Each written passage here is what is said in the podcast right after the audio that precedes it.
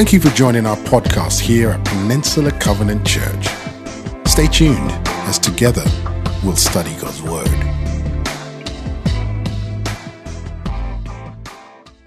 Let's go before the Lord.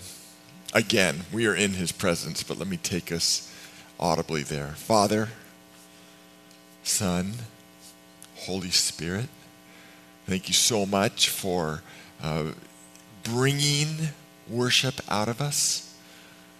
Thank you, Lord, that uh, we already have reoriented ourselves to your reality, to eternity.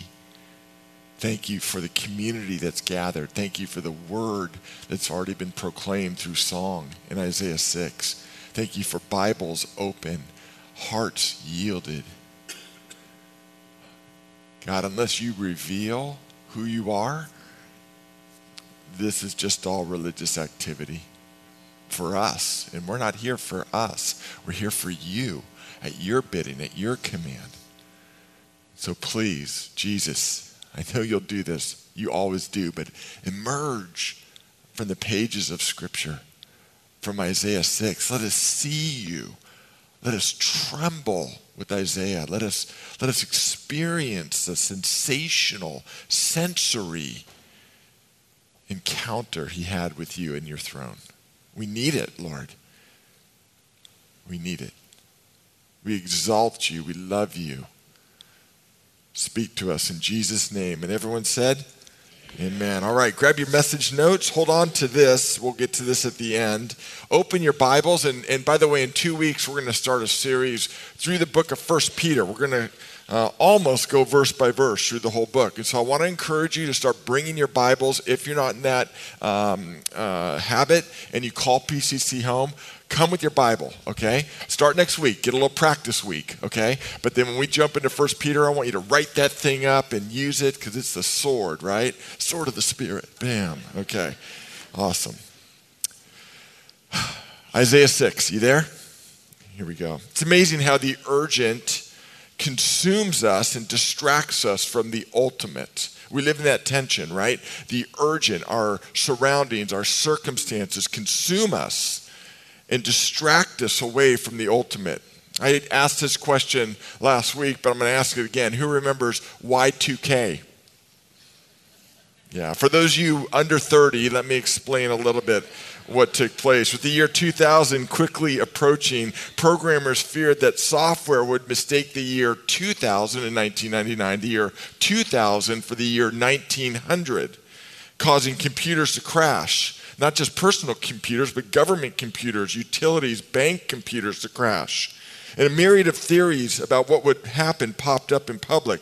There'd be terrorist attacks, planes would fall from the skies, a major stock market crash.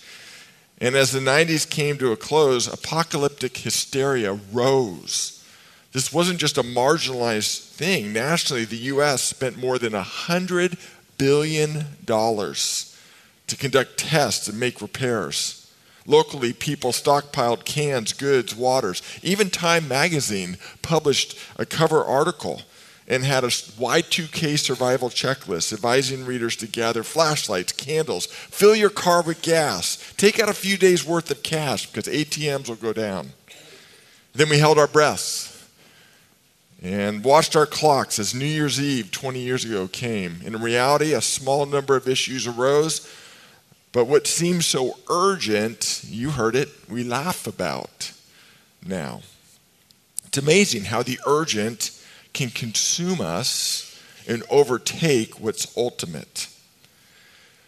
That's reality. That's an axiom of life. And I'm just curious this isn't a judgmental question, this is a relating question. What is the urgent that's consuming you right now? It's a weight on you.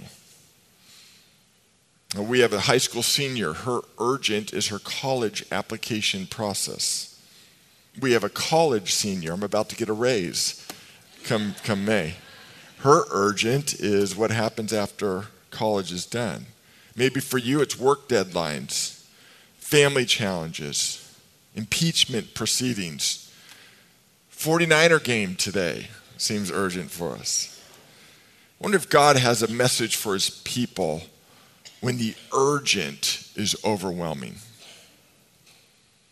During the 8th century BC, ancient Judah enjoyed a time of relative peace thanks to the steady leadership, the 52 year reign of a king named Uzziah. Uzziah was far from perfect, yet in, the, uh, in his presence, under his leadership, he kept Israel safe for 52 years.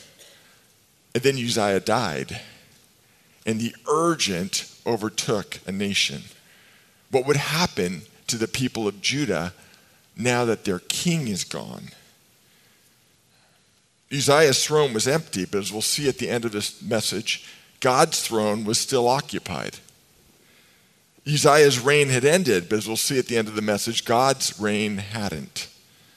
Uzziah's voice was silent, God's voice thundered.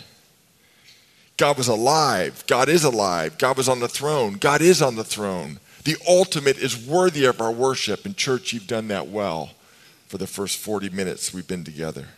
In the midst of the circumstantial urgent, Isaiah encountered God. It gave him a ballast, if you will, to weather the storms of his circumstances. I want to walk with you and me. I want to take us into that experience with Isaiah. I don't want us just read it, I want you to experience it with me. I've been praying the Spirit of God would do that. And answer this question What does an encounter with God look like? Well, I'm glad you asked. Open to page two of your notes and let's talk that through. It starts with a God quake. It starts with a God quake. Isaiah 6, verse 1. In the year that King Uzziah died, I saw the Lord high and exalted, seated on a throne, and the train of his robe filled the temple. Above him were seraphim. Uh, the Hebrew word there means burning ones. Uh, these are angelic beings closest to the throne room of God, and his holiness uh, displayed through his glory, we'll see that in a minute, was so palpable they were literally on fire and never burned out. They are the burning ones. Each had six wings. With two wings, they covered their faces. With two, they covered their feet. And with two, they were flying. And they were calling to one another endlessly. What were they calling, church? Let's say it together Holy, holy, holy. Now, in Hebrew, uh, magnitude, the way the he, this was written in Hebrew, uh, the way uh, magnitude is expressed is through repetition. Uh, if you're a caring person and you were an ancient Hebrew, it would be written, you're caring. If you're really caring, it'd say, you're caring, caring. It just repeat the words, um, giving magnitude to it. This is the only place in the Hebrew scriptures where any trait is repeated three times. God isn't just holy, He's not just really holy, He is in the superlative in a realm that is unlike anything on earth or in the heavens. These burning ones aren't holy like God. Only God is holy, holy, holy. Is the Lord Almighty. The whole earth is full of his what? Glory. Now, at the sound of their voices, the doorposts and thresholds shook, and the temple was filled with smoke. Isaiah comes into the temple and he sees the Lord high and exalted. Actually, what he sees is his glory. The whole earth is filled with his glory. Again, in the Hebrew language, glory is a word that literally means heaviness or weightiness, it means weight. When talking about God's glory, the, the author and what Isaiah experiences, there is a weightiness that compared to my circumstances, which in this time we're really weighty. Maybe your circumstances are too. That's the human condition. He suddenly gets reoriented to reality and he says, Oh my goodness, I have come across a weight bigger than anything I've ever experienced in my life. Nothing compared to anything else but God matters in this moment. That's Isaiah's experience. You know this. If you drop an object heavier than water into water, there's what? A displacement of the water. I didn't learn that in physics. I learned that at Mount Hermon Christian Camp because every Thursday during summer family camp, they have the Big Dad belly flop contest. It's amazing. It's amazing what takes place. And the displacement of water when big dads jump into the pool is unbelievable. Why is that? Because some of these, well, all of the dad's glory is weightier than the water. And so the water quakes. So Isaiah goes from believing that his circumstances were weighty and consuming him into the presence of God, who is ultimately the weight that should consume him. Isaiah goes from uh, believing that God is a concept to seeing God as a reality in an experience. See, I believe that day when Isaiah walked into the worship service, he believed God as a concept, but he never expected to encounter the true living God. Humbly, I want to ask this question Have you expected that this morning? Was that your expectation? Coming and gathering in worship? What's the difference between God as a concept and God as an encounter? It's a matter of glory. See, God as a concept is lighter than you. God as a concept doesn't displace you, He won't quake you. You shape that God, He doesn't shape you. The God concept you've created would never disagree with you. He would never challenge your deeply held beliefs. He actually exists to comply with them. That's the God concept. And God forbid that He would change your behavior. Because the God concept would never want to make you holy like the true God. James chapter 2, verse 19, it's in your notes. This might surprise some of you, but even demons believe in the God concept. Look what Jesus said, or James, Jesus' brother, James said. You believe that there's one God. Good. Even demons believe that and shudder. They shudder, but their lives don't change. They shudder, but they don't let the God concept rearrange their theology, rearrange their priorities, rearrange and make them do things they wouldn't naturally do.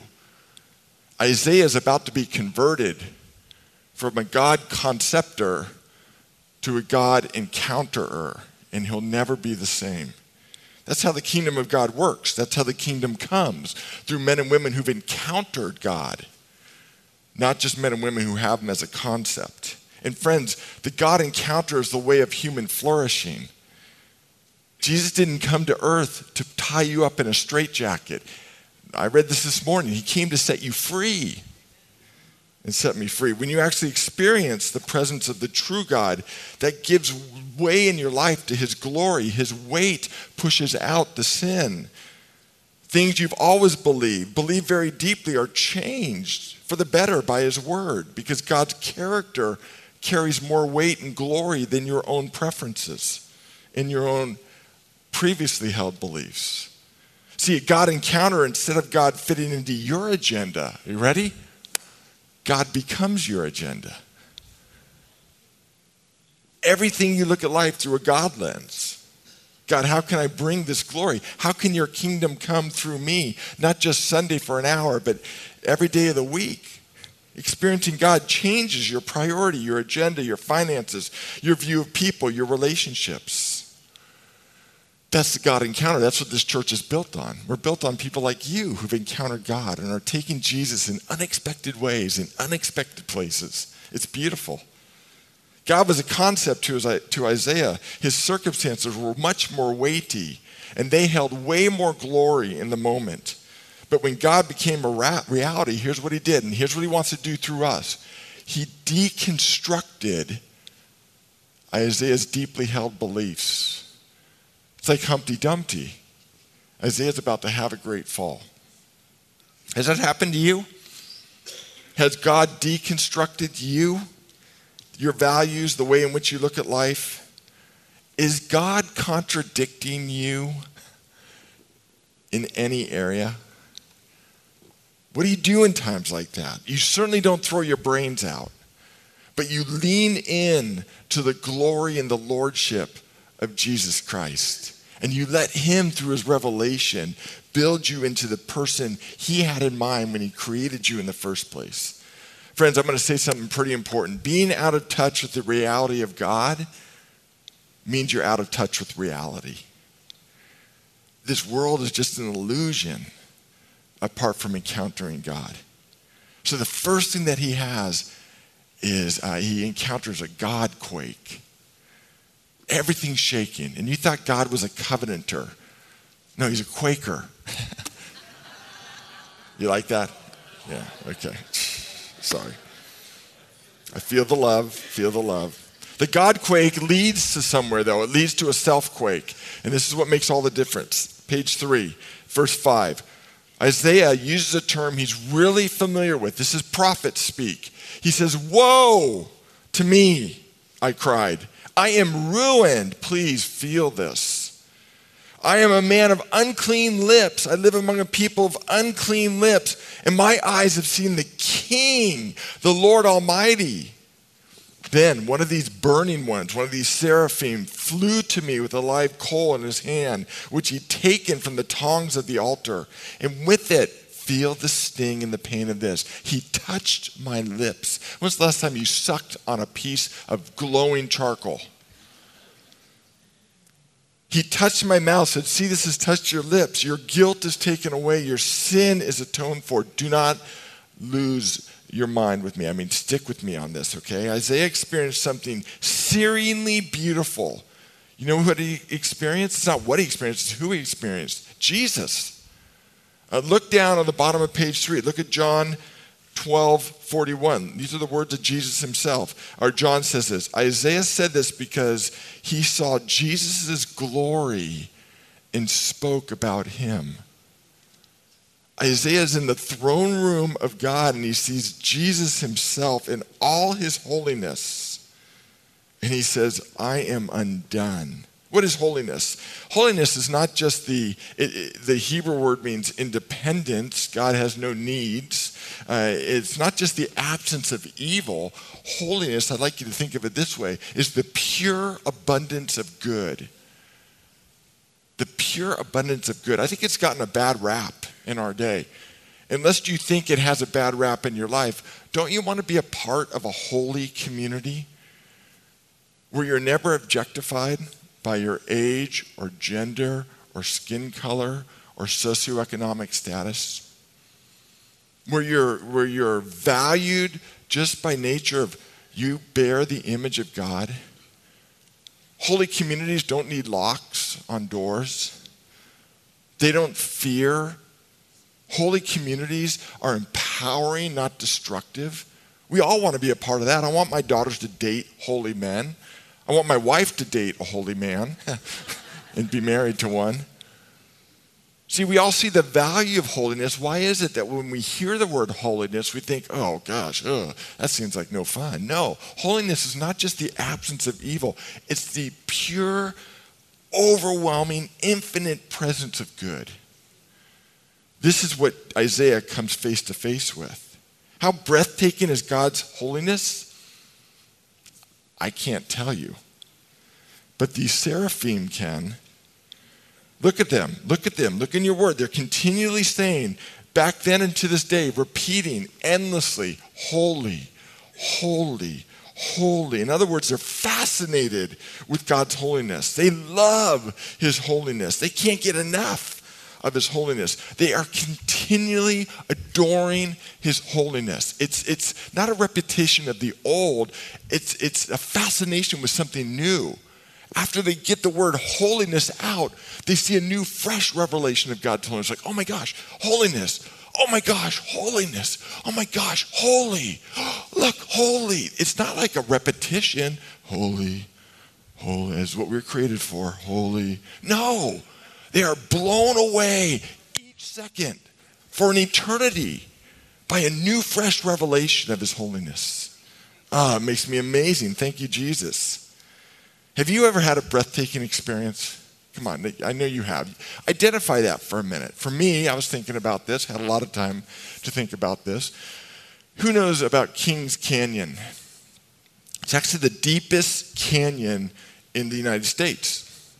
Uh, and it's just four hours away near Yosemite Valley. Valley. It, it borders a, camp, the largest youth camp in America called Hume Lake. Now, there was a time when I spent a lot of time up at Hume, and I would get on my mountain bike and uh, from Hume go about 12 miles on a dirt road and then take a, all I knew was road seven and go to road seven. And I, I'd go through a valley and came across this, this, um, this group of, of redwood trees that were so big it took my breath away. Overlooking this deep canyon that was so beautiful, it took my breath away. I would just sit there, and all I could hear is the wind. I can bring myself there right now, and it, it was, it was literally breathtaking. It, it, it put me in my place. I would look up at these redwood trees in sheer silence, just hearing the wind come through the trees. And I would think how small I am not in a deprecating way, but in a, in a way that gave me my, my true sense in this eternal, vast universe. Isaiah is coming into a breathtaking experience that makes that minuscule by comparison. But that's what worship does. It puts us in our place. Look in your notes, Psalm 96, verse 9 says, Worship the Lord in the splendor of his holiness. And then what should we do? Tremble before him, all the earth. The seraphim are adoring and serving God. Listen to me, not on the basis of what they get out of it. They're not doing this for them. They're worshiping God simply because of who he is. He's so unbelievably holy, it's pulling worship out of them. They can't help but worship, knowing what they're experiencing. For the seraphim, his holiness isn't useful, it's beautiful.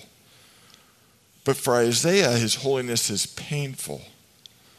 Stick with me. Verse 5, he says, Woe to me. Woe is prophet speak. It means curse, be damned. Uh, prophets used it all the time. Cursed are you, cursed are you. And for the first time ever, the only time Isaiah uses this for himself is right here. He says, I'm cursed. God was a concept, and now I've encountered the true living God. I am undone. I don't deserve to live. I am ruined. I am undone. Literally, I am dismantled. For I am a man, he goes right to his, his um, his profession and what the place of cursing. He was an orator by trade and a writer, we'll see. And he says, he goes right to there. I'm a man of unclean lips. I live among a people of unclean lips. What's going on here? Now, we understand this again.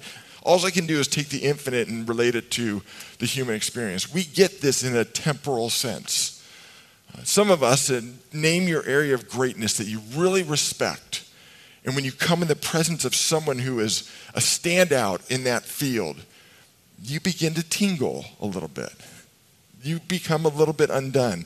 Uh, five years ago, I was at Lucky's on Woodside Road. You know where I'm talking about? And I was in the self serve checkout line and just, you know, stupidly on my phone, I looked up and in front of me was Jim Plunkett, like the quarterback, Jim Plunkett. And I was a Raider fan growing up. Uh, you know, Dad and I had season tickets. I saw that guy play. Super Bowl MVP, Heisman Trophy winner. That's the Heisman pose, whatever. Heisman Trophy winner. I was undone in a small sense in his presence. I so respected his, his performance on a field. I, I, do I say hi? Do I not say hi? I don't know him. And finally I tapped him and he turned around like, hi. My name's Gary. said, I was a kid that watched you play. You gave me so many great memories. And he was very gracious to me. Okay, that's just with a human being. Isaiah is before the God of the universe. Rabbinic tradition states that Isaiah was from a royal family. Isaiah's dad was the brother, not of King Uzziah, but of a king. He was one of the elites in Judaism. And we know about Isaiah from the book of Isaiah. He was an artistic, intellectual, and literary genius. And if you, if you rebut me, go ahead and write a book. And 3,000 years later, if we're still talking about your book, I'll call you a genius too, okay? But in the presence of God, he's reoriented. That's what worship does. It orients you accurately All my people are unclean, and I'm just one of them, he's saying. Even my lips, even the best part of me is unclean. It's flawed, it's wrong, it's selfish, it's disoriented, it's twisted, it's distorted. I think we underestimate, my friends, what theologians call the total depravity of human beings. What he's going to encounter and experience is that he's more broken than he realized. He's more desperate than you could ever imagine. Look at what God does next. As soon as he confesses his sin, an angel flies toward him with the fire of God in his hand. And what would Isaiah have thought then? Uh, in the Old Testament, whenever fire comes from heaven, it's a, it's a sign of God's wrath, of his judgment. And imagine the fire is coming straight towards Isaiah. And here's where he's going to learn that God's throne is not just a throne of wrath. Are you ready? But it's a throne of grace. The fire goes to his lips, the point at which he confessed, right? He confessed, I am a man of what? Unclean. And so the fire goes right to his lips. It must have stung, but almost immediately, instead of consuming him, he realizes he's been cleansed. Look at this amazing. You think there's no grace in the Old Testament? Look, your guilt is what? Taken away. Your sin is what? Atoned for. Only Jesus can do that. Track with me. The second after Isaiah is oriented, he realizes uh, he realizes realizing that he's more wicked than he ever dared believe. He's now reoriented, hearing he's more valued than he would ever dare hope. What happened to Isaiah? He's deconstructed and reconstructed on the spot. It's your big idea on page one. He realizes he's more broken than he ever dared believe, but he's more loved than he could ever dare hope through the grace of God. Friends, that's what gives you the ballast. That one line gives you the ballast to make the ultimate have more weight than the urgent that there is a God of the universe who has cleansed you, who has promised you as you follow him to secure your eternity. You're going to make it to the finish line. And if you can secure that massive experience of removing your sin and putting it on the cross of Jesus, he can take care of what seems ultimate to you in the moment. When you have a ballast of realizing, I am serving a God, I've handed my life over and worship a God and I realize I am more broken than I could ever imagine, but through him, I am more loved than I ever dared hope. That's the ballast that keeps the ultimate the ultimate, even when circumstances betray that. That leads to the third point the God quake. I'm sorry, the world quake. The world quake. This is amazing to me. So, after Isaiah is cleansed through his confession, through the grace of God, he hears a conversation happening amongst the Trinity. They're saying amongst themselves, This is, this is so good. The kingdom's got to move from this throne room to planet Earth. Who will we send? Who will go for us? They're not looking at Isaiah saying, Will you go for us? This isn't a, a command to Isaiah. This is just a conversation happening. We're, we're at the core of the universe. This is the heart of God still. Do you hear it? God's asking us, in the midst of us, asking who will go for us? Who's going to go for us in Redwood City, in Burlingame, in Portola Valley, in San Carlos? Who's going to go for us to San Francisco and bring the kingdom of God with them? Who will we send? Now, frankly, if I was Isaiah in that moment, honestly, can I just be honest for a minute? I would literally just sit there and go, boy, um, it, I'll, I'll clean up my language. It stinks for the world because I'm not leaving this. This is so good. I've just been cleansed. I've just been purged. I'm staying here where it's safe. But see, that's not how the kingdom works. That's heaven. We'll get that one day. Until then, our identity, we are sent by God. And here's what he says Here am I. Send me. The word here am I, I've taught you this word before. It's my favorite Old Testament word. It's the title of the message on page one. Literally, it says, without condition. Without condition. Uh, my daughter, uh, as a, my fourth daughter, went to a youth camp, a father daughter camp actually. It changed her life. And uh, the key to it was they're really big on serving students. They had this concierge desk. I've never been to youth camp with a concierge desk. And uh, over it, there's a sign that says this The answer's yes. Now, what's your question? That captures Hineni. Isaiah hasn't even been tasked. And if you read the book of Isaiah, it's not a pleasant task. But he says, I'll go. Here am I, without condition. In essence, God's saying, We got some work to do. Isaiah says, I'm in, without hearing the work. Uh, it begs the question for me, and I want to give it to you too. What conditions do you place on your service for the Savior? Remember, Isaiah's talking to Jesus here.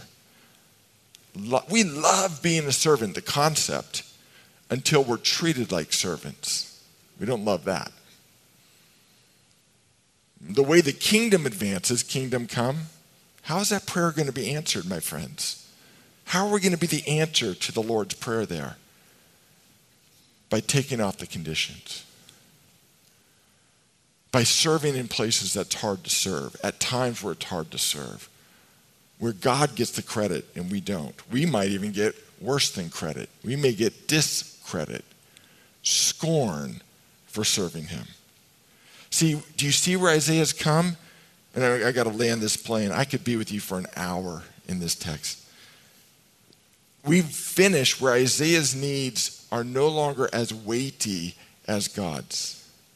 The glory has shifted. Have you seen that in eight verses?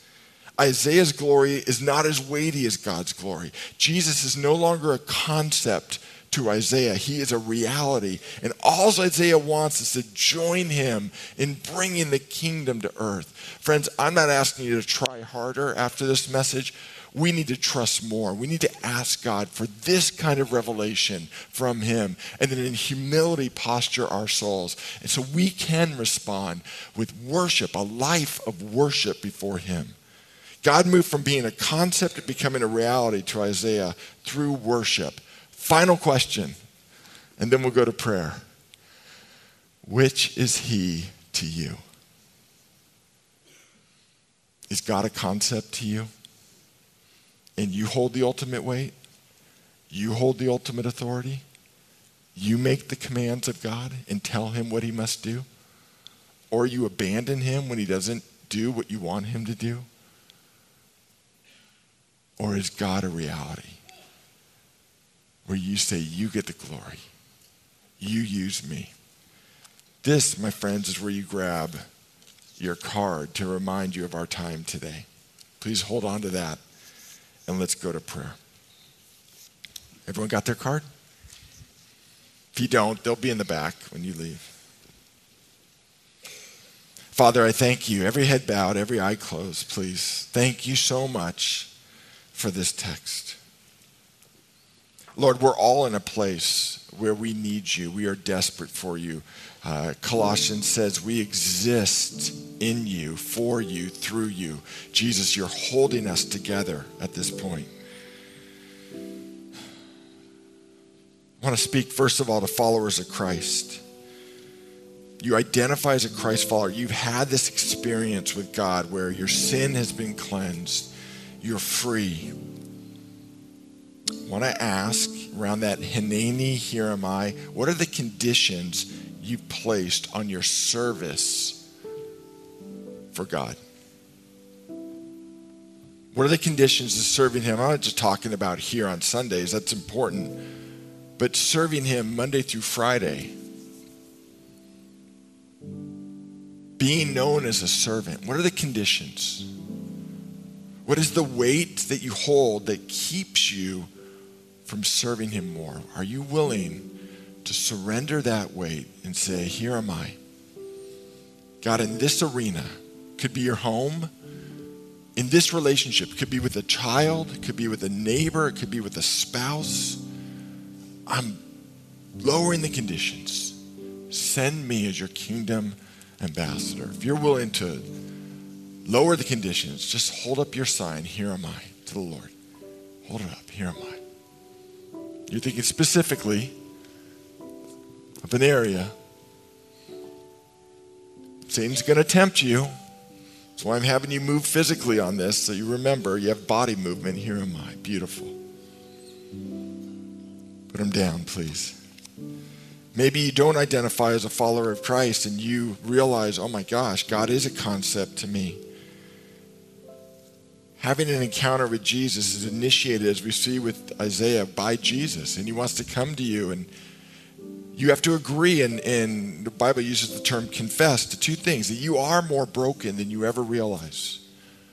Sin has wreaked havoc. Sin just means I'm doing my life my way. I don't care what you think, God. But you're more loved than you could ever dare imagine. Jesus loves you, and He's brought you to this point where He says, Will you turn over your life to me? Will you trust me to forgive your sin and to give you a life that you've always wanted? If that's you, a simple one word prayer is the only response we want. Yes. Yes, I am transferring trust from me to you. Yes, I've sinned. Yes, you love me. Yes, your love is greater than my sin. Lord, make me the person you want me to be. If you're praying that, hold up your sign to the Lord and to me. Hold it up. Yes, Jesus. I want to be you. I want to be who you made me to be. Father, we give you ourselves. can only think of how powerful, yielded church is in your presence. And we thank you for the, the shoulders that we're standing on, many of whom are in this room, who have yielded, and we're experiencing the fruit of that. God, let it be in our generation. We're the yielded ones, not for our glory, but so that your kingdom would come, so that your will would be done here on this peninsula, in our homes, in our neighborhoods, in our places of employment, as it is in heaven. No more concept. You're our encounter, you're our reality. We love you, Jesus. Let's just say holy three times together. Holy, holy, holy. Amen. Thank you for tuning in to our message podcast here at Peninsula Covenant Church. We would love the opportunity to connect with you more. We are located in Redwood City, California, and you can find us online at wearepcc.com. You can also find us Facebook, Instagram, and Twitter by simply searching for We Are PCC.